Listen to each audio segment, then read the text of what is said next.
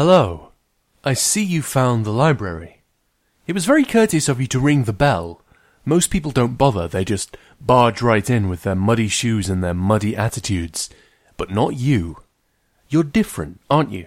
Special, unique, one of a kind. And that's why you came here, to the library. You felt it was a kindred spirit. Because this library isn't like any other either.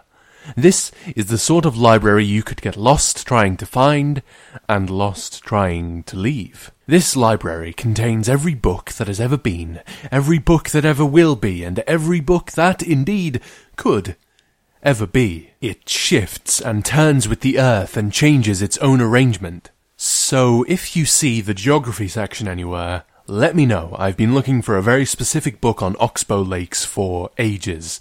Literally ages. But enough about the library. Let's get to you. It's been a while since you were here. It was just once, I think, when you were tiny. Do you remember? Don't worry, you won't need your library card. The library remembers every face. You came here for a book, I imagine. Or, actually, no. You didn't come here for a specific book. You didn't come for anything specific. You came here for the promise of adventure. You came here because you saw time that needed to be passed and filled, and you knew exactly how and where to do it. You came here for a story. And what sort of librarian would I be if I didn't give you one? So why don't you sit back, or sit down, or lie down? Wherever and however you are, just relax. Now that you're comfortable, the story will begin. This is Dead Man Talking by Daniel Davies.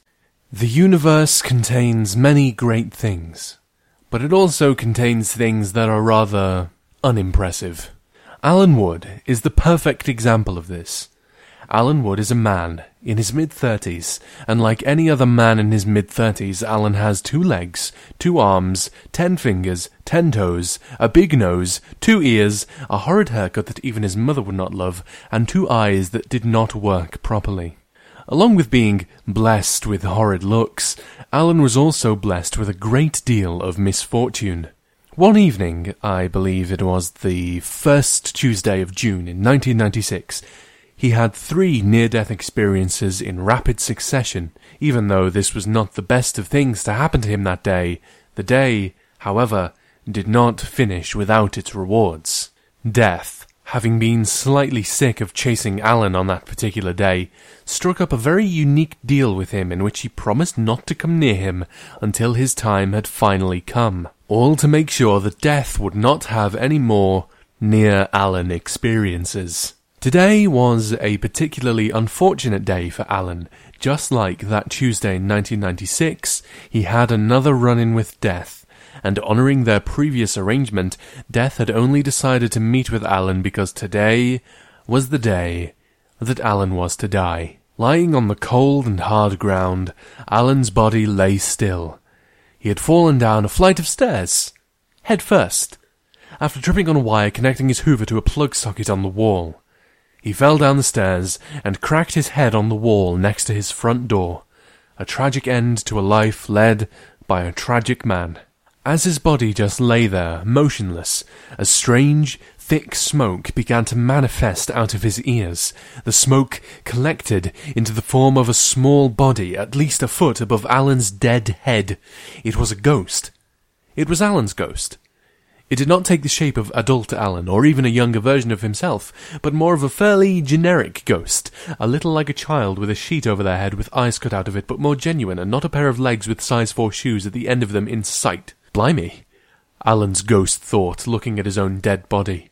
I always thought I'd go out in some majestic fashion, not one that can be laughed at by the friends I'll make in the afterlife. If there is one, that is. With a loud bang, a supernatural rift opened and out walked Death, who was in the middle of a phone call. I'm sorry, Matt, I'm a Grim Reaper, not a technician. If it's stuck in there, I don't think you'd be able to get it out. Ask a professional. Anyway, I've got to go. I'm on my day shift about to take some poor sod to the afterlife. Good luck sorting that out, mate. He abruptly hung up and directed his attention towards Alan's ghost. Sorry about that, Death said. My friend managed to get a fork stuck in a toaster.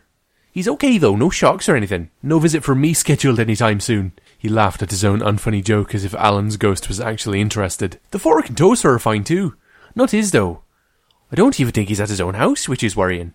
But anyway, I'm Death, Stan for short, and I'll be your Grim Reaper for this evening. Good old Harbinger of Death, me. Do you have any questions you'd like to ask me? Uh, Alan's ghost began with a slightly shaken voice. I, I actually do have one, yes. Am I going to go to heaven or hell? Death looked confused. Well, that's a new question, he said. I usually hear statements like, Who are you? Or, Can you please take that off? It's not Halloween and the cloak isn't very convincing. Anyway, what's a hell and a heaven? Y- you know, the ghost replied.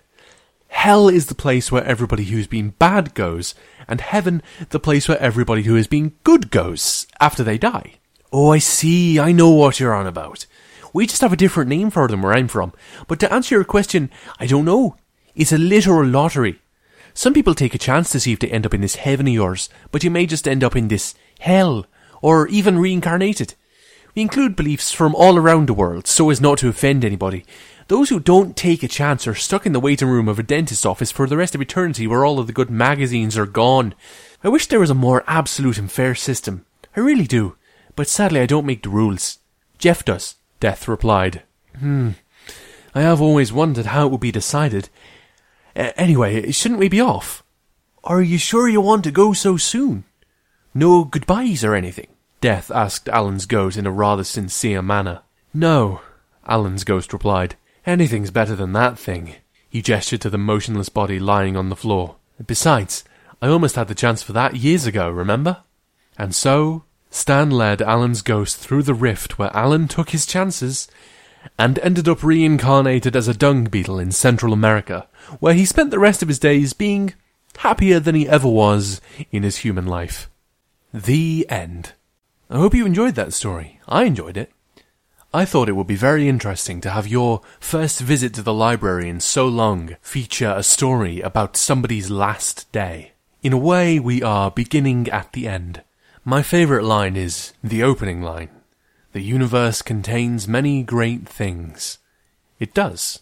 It contains people who make stories, and it contains people to read the stories, and people to hear the stories, and it contains you. Like I said, unique. One of a kind. So I hope to see you again soon on your next visit to the library.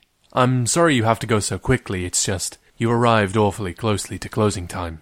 It should be relatively easy for you to find the door. Just walk back the way you came. I'd show you the way out, but I have a geography section to find. I'm sure I left it around here somewhere. Until I see you again, I hope you have a brilliant night, or day, or whatever time it is out there. I'm not sure. Anyway, see you later.